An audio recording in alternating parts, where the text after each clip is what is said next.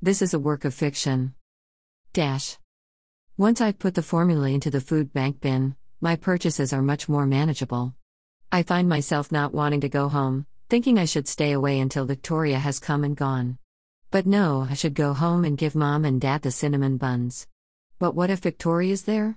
She might say that the smell of cinnamon would bother Mona and make me throw them all out. I realize I've never seen Victoria's car, so I won't know for sure if she's there when I come home. Slowly, I walk down our street. In one yard, I see a woman putting up a sign. It's probably something political, but as she struggles with it, I see that it's a for sale sign. I look closely at the house. It's huge and looks kind of old. Hi, I say. Is this your house or are you a real estate agent? She looks at me. She's about 35, with wavy blonde hair, gray blue eyes, and she's wearing jeans and a blouse that matches her eyes. I own it. I'm Mandy. What's your name? Billy. How much is the house? She tells me. I sigh. I wish I could afford it. If it's a pain, please say no, but could I see it? Sure. She leaves the sign lying in the grass and takes out a key. We climb up onto the porch and she unlocks it. Inside, the house smells like floor polish and various kinds of cleaners, but thankfully, no bleach. The living room is both huge and empty. The kitchen's big, but has all the appliances except the microwave. Is it okay if I leave my bags in here? Sure. Do I smell cinnamon buns? Yep. Want one? Only if there's none of that cream cheese crap. There won't be any on yours or mine. Great. I'll put on a pot of coffee. A few minutes later, we're standing there eating cinnamon buns and drinking coffee. There are four bedrooms, she says. Three upstairs and one here on the main floor. There's also a small room that could hold a computer and printer. There are two full bathrooms, but one of the tubs need to be replaced. The upstairs bathroom sink leaks, so that needs to be fixed, too. There were mice in the attic, but they've been dealt with harshly. The furnace also probably needs to be replaced. She puts down her cup and takes a bite of cinnamon bun. These are the best. Thanks. Want to go and look around? Sure, but I can't afford. Can I rent this place?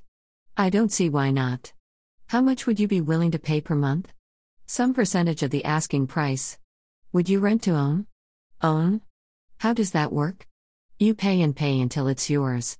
If you stop paying before you own, then you're left with no house, and you don't get anything back. Interesting. How much per month? Let me think about that. Come and see more of the house while I do. We leave our breakfast in the kitchen and she walks me through the whole house. I love this place. Would I be allowed to have a dog here? Yes, and the yard's fenced in. Mom loves her doggies. Oh, was this your mom's house? Yep. She moved in with me and I don't want to own an empty house. Makes sense. Do all the appliances work? The dryer doesn't work well, the washing machine works, and the stove has one burner that doesn't work, but everything else is fine. Mom didn't have a microwave, so that's why there isn't one. When can I move in? I've decided on what to charge, so you can move in now, if you're ready to pay. What's your dog's name? I don't have the dog yet. How much? She tells me. I do some quick mental math and say, sounds good. I hope I'll make enough money illustrating books to be able to continue to pay her until I own the place. We walk down the stairs and back into the kitchen. I think we should find a witness and sign an agreement now if you'd like. I know Dr. Booth is at home. Do you know her? She's some kind of surgeon, right? Yep. An hour or so later, I have an agreement to rent the house. Not only does Dr. Booth witness it, but her husband happens to be home and also just happens to be a lawyer. I hold the keys in my hand, slightly bewildered about what I've just done. Mona can sleep in my old room tonight. In a day, I've grown and gone. I look through the house and find that although there are no beds, there's an old armchair that I can sleep in until I bring my bed. I go back to the store and buy milk, meat, and some paper plates and cups. I also buy water and food bowls for the dog, a leash, and a few cleaning products. I carry it all to my house and then go back to see the man who offered me the puppy. He's sitting on his porch, drinking from a big blue mug. Hi, I say. He looks up at me. Oh, hi. I got the dog food. What? Hey, that was just a bad joke. Oh, so you don't have any puppies? He smiles at me. I've got puppies, but they're too young to leave their mom. If you give me your number, I promise I'll call you when they're ready. Hell, you can even pick one now if you want. Thanks, that'd be cool.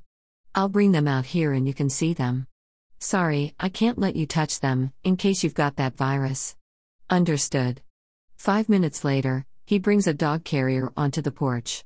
I can't see them all that well, but it's full of squirmy puppies.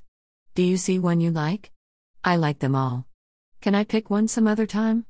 Sure. By the way, I'm Travis. I tell him my name and give him my number. It's definitely time to go home and start packing, Victoria or not. There's a black car parked in FRNT of our house. Looking at it gives me an edgy feeling, and I'm positive it's Victoria's. She'll either just have gotten there, or will just be on her way out. I'll walk around the side of the house and go in the back, but she'll probably hear me and come sniffing to make sure I haven't brought home anything dangerous to Mona. I know I haven't, but I'm sure she'll say that I have. The backyard faces south, and as I walk around the corner, I notice that my parents' bedroom window is darker than it should be. Part 10